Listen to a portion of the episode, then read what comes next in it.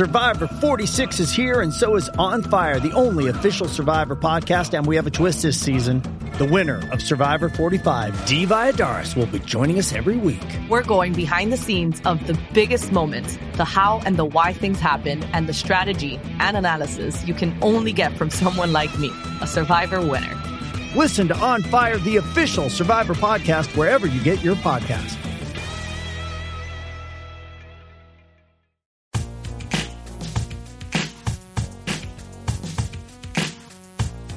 Hi, everyone. Thanks again for tuning in. My name is Christopher Jason Bell, and this is the Indie Beat podcast, just in case you, didn't know.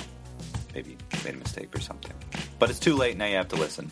So, on Indie Beat, we are part of the Playlist Podcast Network, and we focus on independent filmmaking. So we interview writers, directors, actors, programmers, producers, everybody is great.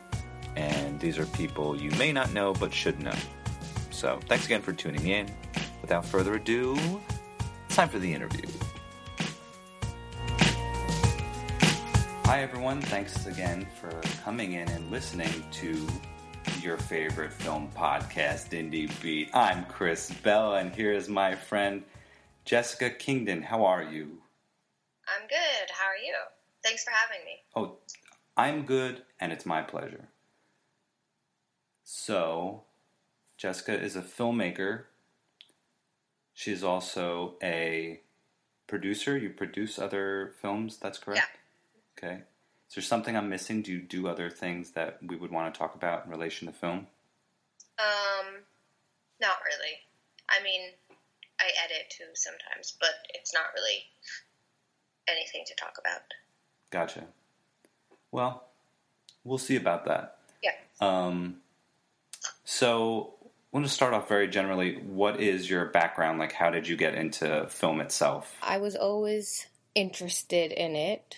I guess, like, since I was a teenager or whatever. I wanted to be some kind of artist, a writer, photographer, sculptor, and film was in one of them, in one of those categories. And just throughout my whole life was trying to do that and kind of fell into this over all of the other ones for whatever reason. Which I don't really have a great answer. I think probably because part of it is because it's easier to see it as a career path over other art forms is one reason. I mean, I don't really know anything about, like, sculpting, but I would imagine, like, TV is huge. Movies are pretty big. You could probably find something, and... This is ignoring a lot of, like, unpaid PA stuff, of course, which is, not cool. But I feel like there's probably more of, like, career or job opportunities in film, TV than there is. There totally are. It's not like you can find career or job opportunities to... Actually, I guess you sort of can. I have a friend who's... he's a visual artist, and he tells me about the kind of... It's interesting hearing about the kind of gigs that he gets, like assisting other artists or smaller scale projects of creating bodies of work that exist out there. But also it's more of a solitary practice, and I'm someone who needs motivation from other people around me as well. And film is obviously super collaborative, and there's a lot at stake. A lot of money involved, so it's harder to kind of just ignore it and let it flounder. So it's like a big push to, like, kind of finish whatever you're doing and finish it well. Totally, yeah. I mean, I also wanted to write, and I tried doing that for a while. I mean, I still do, but I'm not able to produce in the same amount that I am with film. It just, it seems like way too much pressure, somehow. Right, like, narrative stuff? Mm-hmm. And like, creative nonfiction as well. Mm. Yeah, I always, like... I mean, I did that as a kid, and then I started to get into filmmaking, and it was something I always wanted to do as well, and then I kind of forgot about that. And now I read stuff, and I'm a much more avid reader than I was, even a couple years ago. And I don't know how I could do it. I would never be able to do it. Yeah. It takes enormous amounts of discipline and willingness to suffer on your own, which there's enough of that in being a filmmaker, but being a writer is a whole other ballgame. Yeah, and my vocabulary sucks, as you can see. I don't have a great vocabulary either. It's funny, today I was working with a translator on my film, and we were looking at a scene that takes place in a textile factory, and the way that I work with my translators for this is that they translate 10 minutes, and then we'll look at what they translated together and kind of go over what the potential meanings are, because there's so many different ways. And she had there were 3 words in that 10 minutes she translated that I didn't think they were English words. I thought that because English is her second language, I thought she kind of made them up. And she was like, no, I looked in the dictionary. That's what the word is. And I realized the words were so specific because it's industry jargon, because we're in a textile factory. And also just because of the paths that she had to take to get to this specific word, she came up with all these words that I had never heard before. As I get older, I think about the people around me, like parental figures and stuff, who can't spell anymore. And I find myself forgetting words that I should know, or not being able to spell stuff, and I'm just I've always been bad at spelling. Yeah, F's across the board. And did you go to school to study film? Is that how you committed to it, or? Well, I studied film undergrad. I did film studies, which doesn't really set you up to go and be a filmmaker, of course. It helps you think about films and get excited about them, but there's no clear path, really. I did a ton of internships in film, but it didn't seem like that was really a clear path to be a filmmaker either. So I did my master's at the New School in Media Studies, and they encourage a lot of experimentation there and doing your own kind of small, lower-stakes projects. And I had been doing things like that before that, but it gave me, time and space to just, take risks and do my own weird projects on the side. And then I was freelancing as a videographer while I was in school. And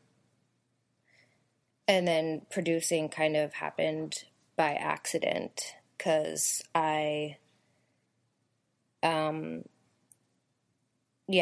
in a sort of lower stakes way where I was in this film collective, and I had a script, and I was too scared to direct it because I didn't know how to do that. So I just posted saying that I had a script and we needed a director, and then of course we needed a producer, but we didn't have that. And then I ended up doing it, just kind of throwing myself into it. This was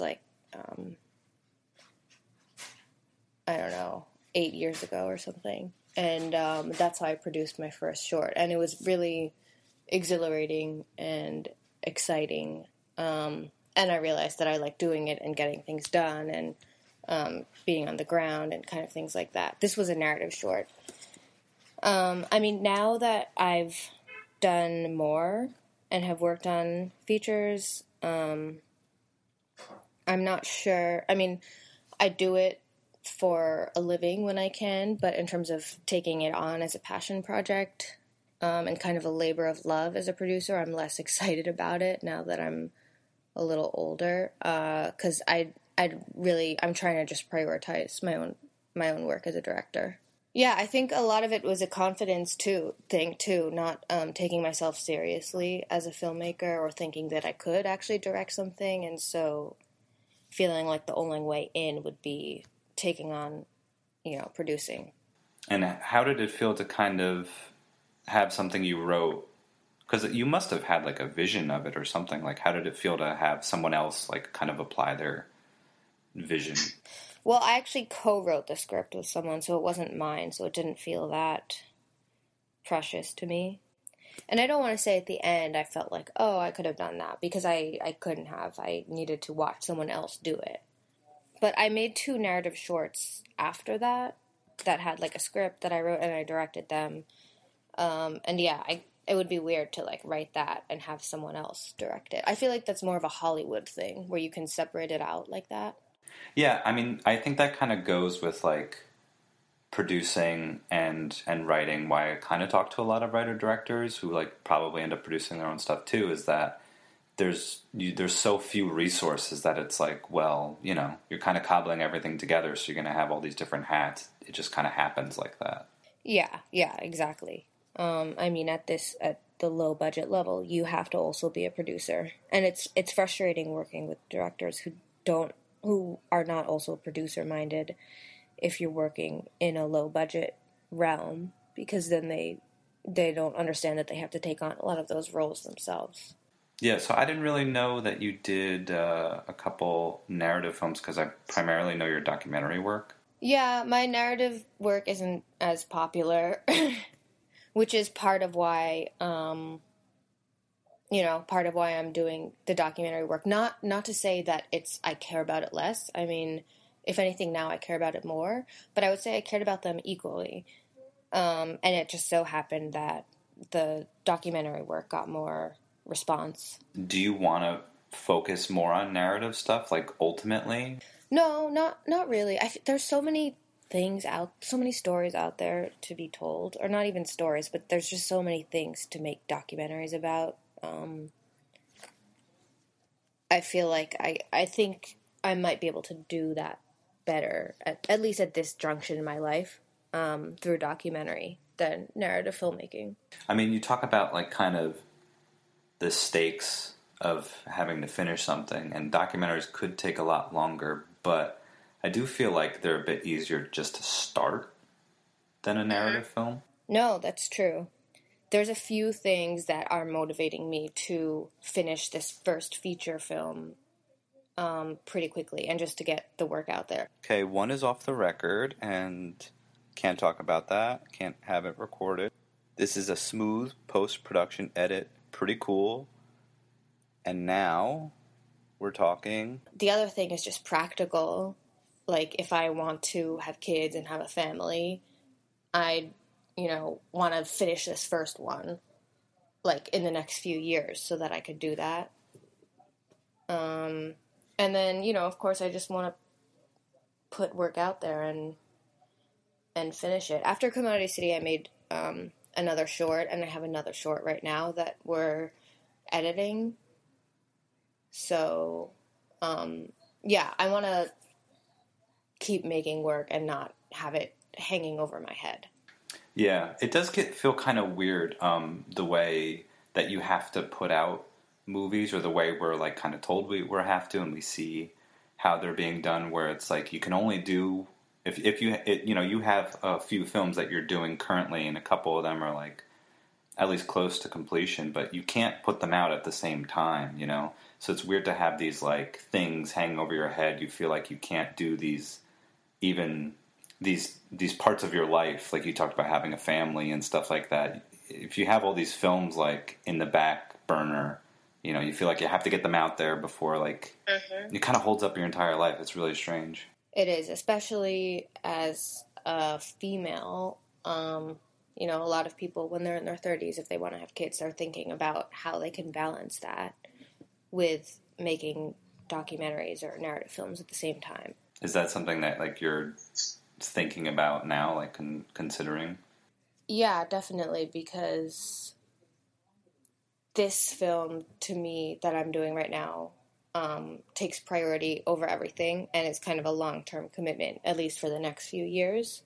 So it, I've made that choice to dedicate, like, the next few years of my life to doing this, and putting off having kids or whatever the thing is that people do later when they're older. It's weird because I feel like the age where I have to be thinking about those things happened way faster than I thought it would. you know?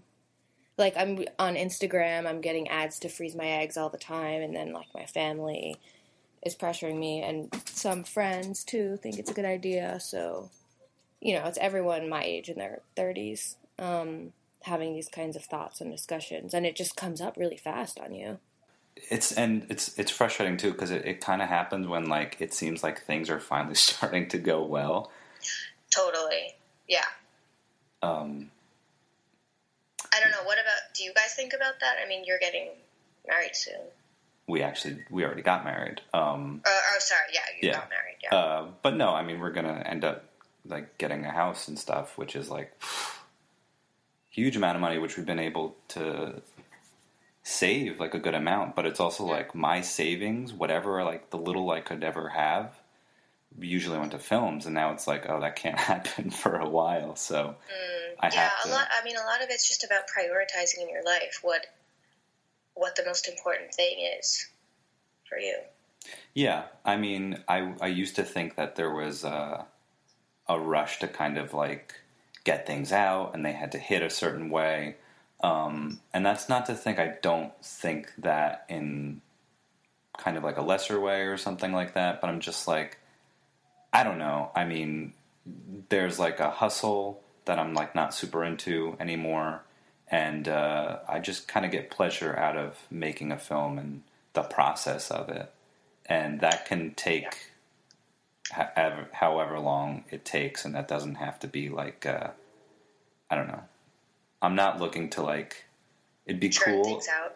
Yeah, I'm not looking to, like, necessarily hit and get a TV series or something. If it happens, that's cool, but I'm not, like, it's kind of intangible to me, so I don't want to, like, stress myself out and, like, hurt everybody around me just to, like, get this thing, which I don't even know how to get. Like, super. And it's like, even if you do get to that point where you get the thing that you're trying to get, is that even going to make you happy?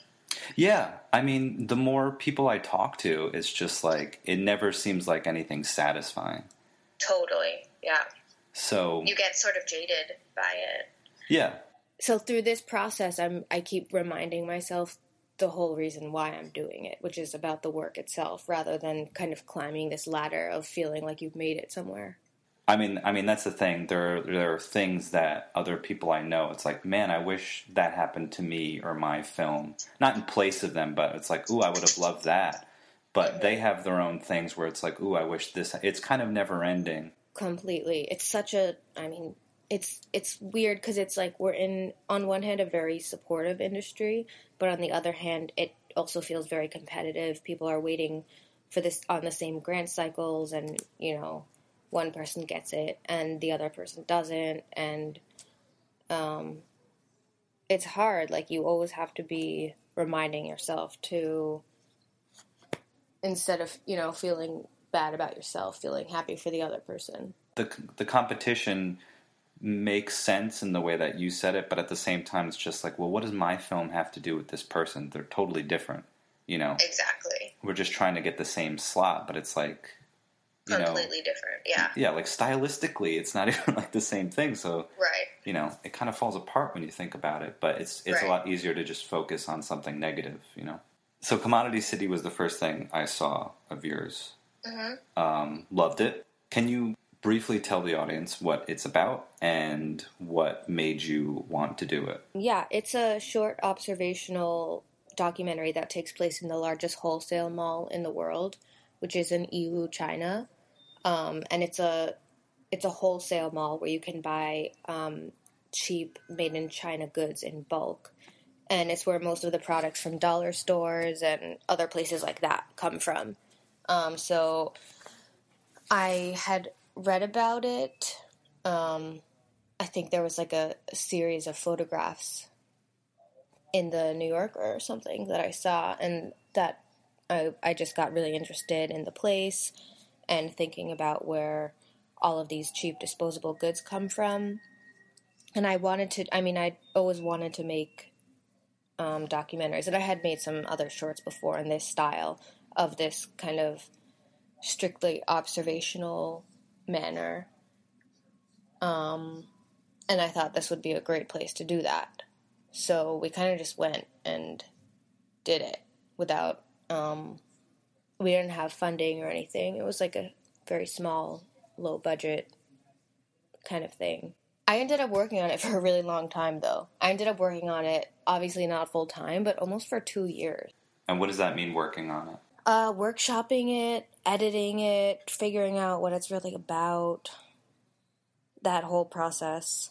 When you say workshopping it, does that mean, like, you had shot everything already? I did the Union Docs residency, and when I did that, I hadn't shot everything. I had shot half of it, and then I did this lab at DCTV, and then I did the Points North residency, and when I had done those, I had shot everything already. But yeah, it's kind of crazy. I did 3 labs or workshops in order to really see it through. Yeah, there was a lot of painstaking time and deliberation that went into it. I think I was also trying to understand what it was that I was doing as well. Yeah, that's tough. And there's no, like, you can't do that quickly. You can't. I mean, I'm hoping this feature is going to be much quicker, and I can just, now that I've done it with a short and then another short that's coming out soon, that it'll be a little bit easier for me. Having seen all of them, you know, they're definitely related. It definitely feels like you're building this, like, body of shorts that are different, but, like, they're tackling similar things in, like, a kind of macro sense, so... Yeah. I said Routine Island, right? Yeah. I mean, that one also had a weird life cycle where I made it and then I submitted it to all these film festivals and it didn't get in anywhere. And this was right after Commodity City, which had played at way more festivals than I expected. So I thought, great, you know, it's going to keep going like this. And, of course, it didn't at all. And then, I don't know if we can, like, say it yet, but I think I told you that it's going to be on the Eye Slicer. But after we got a small grant from them, then we re-edited it, and then that's kind of it in its current form now. That's kind of interesting, because I feel like the perception is you have one film, and it does really well, and you're very happy, but that means everything you do after that is going to play everywhere. Because you played a lot of places, and was your mentality the same? Was my mentality the same after, when I was submitting Routine Island to places? Yeah, I mean, I kind of loved that it happened to me, because after this enormous success I then had this enormous failure. And I feel like it was such a good life lesson, just not to take anything for granted, to know that nothing is ever sure, and just to you know, accept failure as a part of life and to just keep going. And I remember thinking that I thought after Commodity City that would be the best thing that I ever made, and that I wouldn't make anything ever again or be able to do what I'm doing now. And I was, like, kind of disappointed, but I was sort of accepting it a little bit. You seem pretty zen about it. Yeah, I guess. I mean, of course, it's like, so it was so disappointing while it was happening. And, of course, now I'm, like, it's great because something is happening to it. I don't mean to dwell too much on that. Trying to, like, I like to have, like, an honest conversation on the show, and... as I said before, it's really great. Routine Island, everyone's going to be able to see it at some point very soon. No, I love talking about failures. I feel like we don't talk about it enough. And, you know, I think not, like, trying things out and not being afraid to fail is very important. I mean, even just making this feature, I'm making it with the thought in mind that it could also, I mean, not that Routine Island failed, but it could, there's a chance that it could not go anywhere, and that's fine. Yeah, because, as we said before, the work is what matters. Mm-hmm. I really wish you said that along with me, even though it would have made no sense. Like, there's no way you would have known to say that. Next time. I'm going to edit it. I'm going to get you and cut all this out. What was it like to get permission to shoot these documentaries? Oh, for a second I thought you meant permission, like, from the man or whatever. You know what I mean? How everyone says, don't wait for someone to give you permission to make your film. Just go up and make it. And I was ready to give you this poignant answer, and then I realized you meant literally, like, how did people let me film? You can give both answers. Well, okay, I'll answer your actual question first. So, I mean, with each thing, it's different. For Commodity City, there's no... It wasn't that hard. We just had to ask people if they were okay with it, of course. And they were. You know, we're shooting businesses. We're shooting things that people want publicized because they're selling things in this mall. And so there's nothing to hide. It's not like we're shooting anything sensitive. And with Routine Island, same thing. It's surprising the amount of people that will say yes. I think I will say it was an interesting thing with Commodity City, learning just how the percentage of people that will allow you, a random stranger, to film them if you ask. And of course, a lot of people will say no, but you just have to keep asking. And what is your relationship with China? Had you been there before, prior to Commodity City? I had been there as a tourist many years ago. My mom is Chinese, but we don't have any family there, and I don't speak Chinese. So it had been kind of a place I was fascinated by as an American tourist, but who's also partly Chinese and has some sort of heritage connection to, but abstractly, not concretely.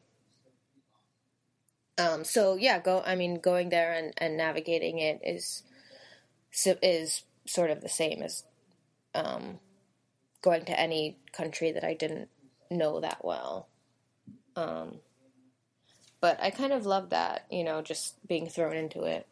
Yeah, you definitely see it in a different way, whereas, you know, there's tons of interesting things around us, but we're just not, like, it's just so familiar and kind of, like, I don't know, we don't see it, and I'm not trying to, like, otherize, you know, everywhere else, but, you know, the place I'm sitting in right now, but, you know, right. I think there's some truth to that. Totally. I mean, and it's something I think about a lot from my American perspective, going to China and making films about it as an outsider. Even though I am part Chinese, I don't count I'm certainly not a Chinese national.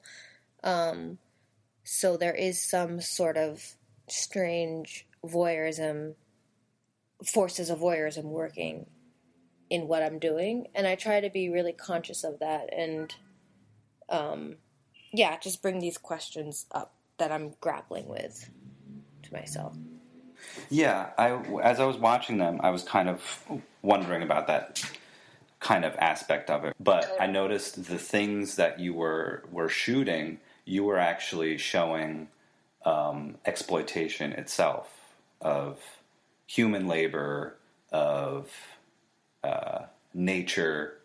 You know, all these things, you're basically, like, you're shooting capitalism, you know? Mm-hmm. So you're shooting exploitation. Yeah, and I mean, I think I'm shooting that, but I'm also shooting these real human moments that could be anywhere.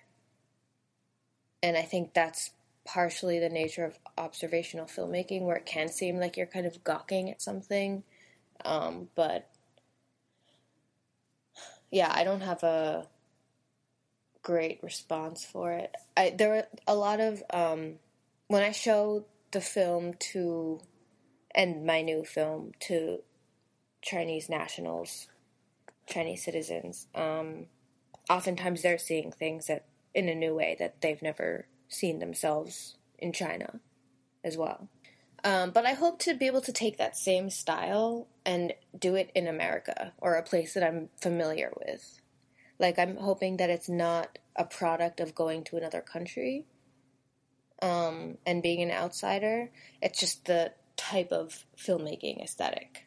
Right, right. And you are also shooting global things, like global phenomenons. So it's not like particular to this one country. Right. It just so happens that at this time in history, this one country exemplifies a lot of extreme things about capitalism. And that is the main question, is like, what, I guess, you know, bluntly, like, why is this the topic you are exploring in these works? Yeah, it's hard to really put into words. There wasn't quite a conscious decision to go in and try to make a film about global capitalism or human exploitation or labor or environmental damage. It was more like the news stories that I was drawn to and that I was reading about, but also being curious about filming in this kind of curious, meandering way, and wondering if I could make something that was marrying both concerns. For me, when I saw the film, it was just like, oh my God, this is perfect. Everything just clicks. Everything clicked for me. Everything was just like, I love it aesthetically. What it's about is, you know, something I love and I want out there. Commodity City? I mean, everything, but yeah, like Commodity City. Or in the media sample. Both. I mean, I'm talking about like Commodity City in specific, yeah, because that was my... I met you first, and then I didn't... Right. Like, we hung out, and then I... Oh, that's right. I didn't get to see your film at the festival because I missed it. Yeah. I came in late. That's right. Yeah, I remember that. But yeah, it just seemed like the perfect marriage of just like an important subject done in a kind of like subtle and also very pointed way in aesthetics that were just... extremely adventurous and pleasing to somebody who likes that kind of stuff, but also like not really off-putting for someone who doesn't particularly like experimental or slow things. That's a really nice way of phrasing it. Yeah, I mean, you answered much better than I do. But I mean, you're also touching on something where I'm trying to make work that is kind of on the cusp of, for a more adventurous audience and for an audience that is more used to kind of mainstream entertainment. So something that straddles both of them. Yeah, I mean, it's a smart move. It's like you're not really alienating. You're doing a movie about alienation while not alienating anybody in the audience. Hey, you know, why not? Yeah. Get those eyeballs on them. Yeah, I mean, it's also because of my own patience... my own lack of patience, rather. I also love experimental work that is challenging, but I don't have the kind of patience that some people do. So I'm sort of like right in the middle. I have to be in a very specific mood, and the way I see experimental work has to be very specific. Like it's not like laying down where you would put on something stupid on Netflix. It has to be like a lot of things have to line up for me to do that. I like to be alone. Yeah. Oh, certainly. Yeah. It's just like I'm not going to watch anything experimental with somebody else who might not like, who even like, with people who appreciate it. It's still hard for me. I need to be in this kind of quiet headspace by myself. Yeah, even someone who's like 99% sure they know vaguely what they're going to get, it's kind of just like, it's very solo. Yes, kind of thing. Very solo. And what was your festival experience like? Because, you know, I'm glad to have you on, and I really like your work, but I don't really see a lot of it. Like, the kind of stuff you're doing at most... festivals and stuff like that. I mean, I guess people either like it or they don't like it, which makes it easier for me in some ways not to take things personally, because it is the kind of work that people will automatically categorize as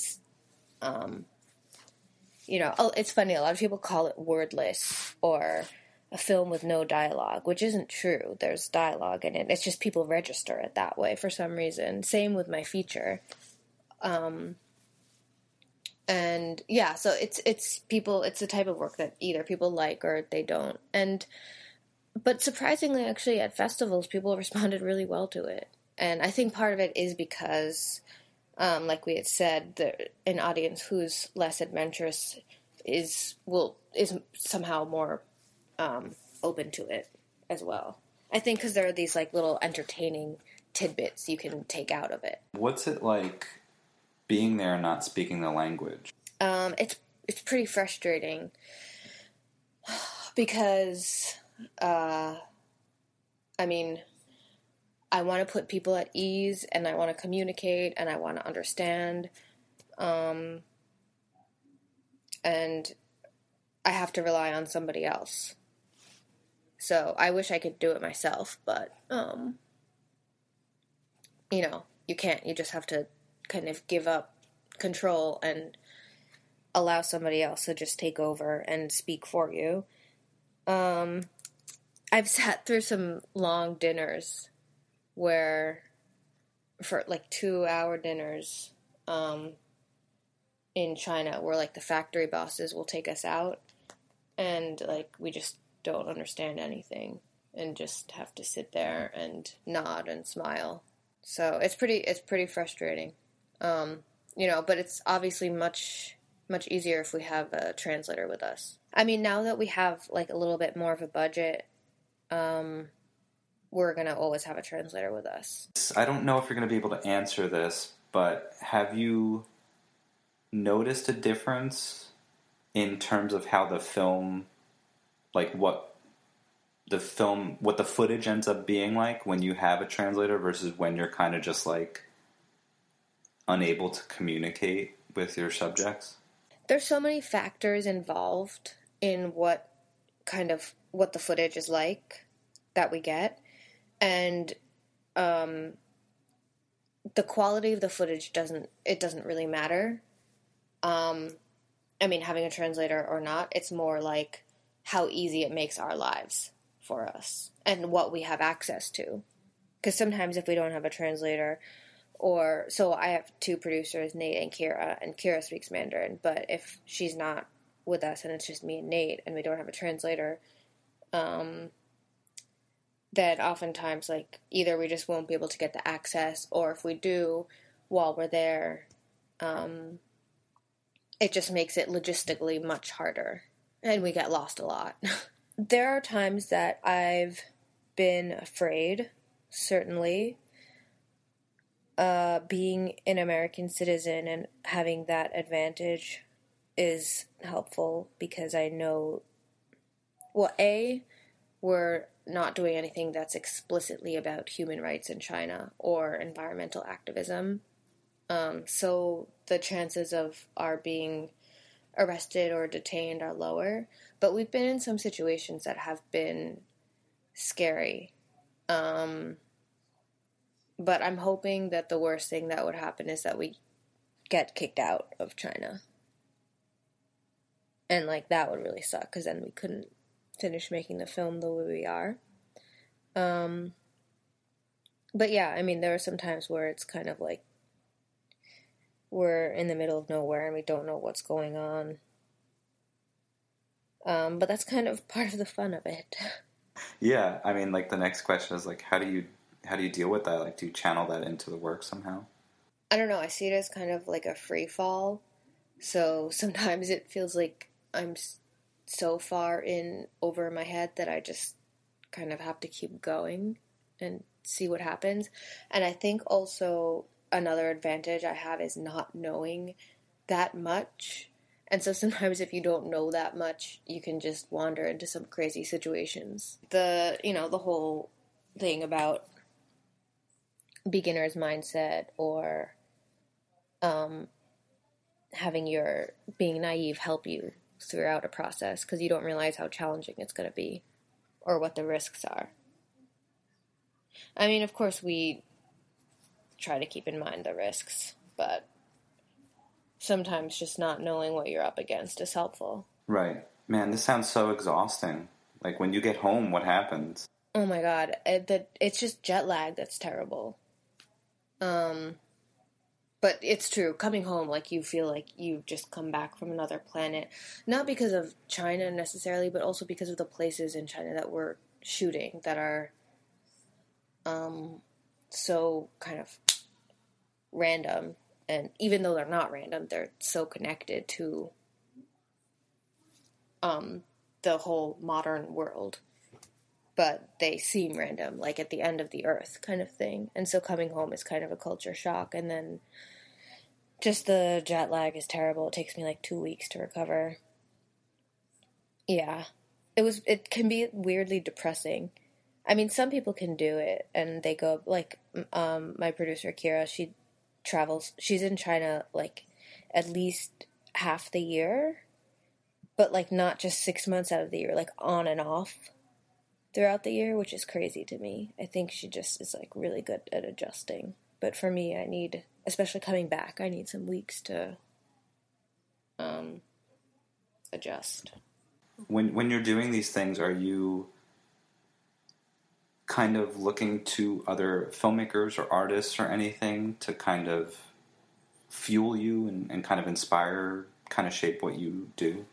Yeah, I mean, at first I was, and now that I'm in the middle of shooting, less so. I mean, I'm still watching a lot of documentaries, but I feel more inspired by the content of what I'm shooting, if that makes sense. I think before I was, like, in the process of making things, watching other people's work would get me more inspired and excited about my own work. Now it just inspires me and excites me in general, but in terms of, like, my influences now, it's just based off of what I'm shooting, which is cool. But in terms of, like, influences or whatever, one would be Working Man's Death. Have you seen that movie? Michael Glawogger. It is this kind of sparse observational style cinematic documentary that takes place all over the world about industrial labor in these kind of post-apocalyptic settings. And that was actually one of the films that I saw and made me feel like I could do this current feature, which I'm doing, because the current feature takes place all over China. Like, it's not set in one location, and there's not one central character throughout. And this film is like that, and that was one of the ones that made me see work out there that didn't have to, that could have, as a through line, a concept rather than a character or a place or a story. Yeah, I'm looking them up now. I'm familiar with Horror's Glory, but I haven't seen that. That one's also good. Gotcha. Some people don't like him anymore, though. How come? Because they feel like he's one of those Western exploiters going to these countries and observing people and, like, otherizing them, which maybe I'm doing, but maybe I'm not. I mean, that's the thing. It's like, it's, you know, if people say that about his work, it's kind of like, it's fair enough. It's not for me, especially as, like, a Western white dude to, like, kind of be like, no, he's not, you know, it's not for me to say for anybody else. And I can't even really comment too much because I haven't even seen his movies. I also think it's not such a black or white thing. Like, yes, they are, or no, they're not. And it also depends on the audience and how they understand the work. I think, as we said before, you are primarily, at least from my view, you are detailing exploitation. Like, that's what is in front of your camera. So, you know, I don't really see your stuff as being exploitative. But I don't know. I guess it's a conversation that people could and should have. And it's interesting you say that it's detailing exploitation, because I don't even see it that way. I just, even though you could say that in as much as capitalism in general is just exploitative, But in this film, a lot of the places that we're working in, that we're shooting in, the factories and places like that, they're not terrible as far as factories go. Because I mean, part of why we're able to get access to them is because they have pretty good working conditions there. There's nothing for them to hide. There's nothing that would make them look bad. It's just part of what global capitalism looks like today. And it's not... And so some people read it that way, but for other people it's just the reality of their lives. It's in the same way that we're being exploited. It's not that different. Yeah. I mean, that's just kind of where my head is at all times. So somebody, it's all on a continuum. Yeah. So somebody wouldn't, and honestly, I do think, you know, for many reasons, it's probably better that it is that kind of thing where it's not like, as you said, it's not like super black or white. It's like not the worst kind of environment to work in, but the core of it, you know, to me, it's like, it's still not good. Right. No, exactly. And it's interesting because we have this notion in mind that these factories are sweatshops or whatever, but a lot of it is kind of a normal workplace, just like how in the States we have a normal workplace where you're all working towards creating a certain type of product or experience. Yeah, so I guess it's just expanding the notion of what exploitation looks like, or what's normal for people, or what's not normal. It ends up being a kind of two-sided thing where it's like, hey, this is, the conditions are really bad, and it's really exploitative, and then the flip side ends up being this conservative argument where it's like, yeah, but they make this amount of money, and it's way more than they would have made, and it's like, well, that's, you know, we're not really getting anywhere, but thank you for offering that little counter argument. So then you lose the kind of the actual reality of it, which is like the conditions are decent, but it's, you know, the underlying thing is still not good. Right. And we can show that. I don't know. Exactly. No, that's right. All right. It's been real. Thank you again for coming on. Really appreciate it. Thank you for having me. Of course. Yeah. Where can people see your work? Good question. I have a website, which is jckbox.com, or you could just Google my name, Jessica Kingdon, and the thing that comes up most would be Commodity City. In a few months from now, you'll be able to see Routine Island online. But I don't know, when do you think you're going to release this podcast? I don't know. Yeah. I'm not sure. So maybe that'll be online too by then, but maybe not. Okay, cool. Please do check out her work. I recommend it highly, of course. And yeah. That's it. Thank you again for coming on. Cool. Thank you. Peace.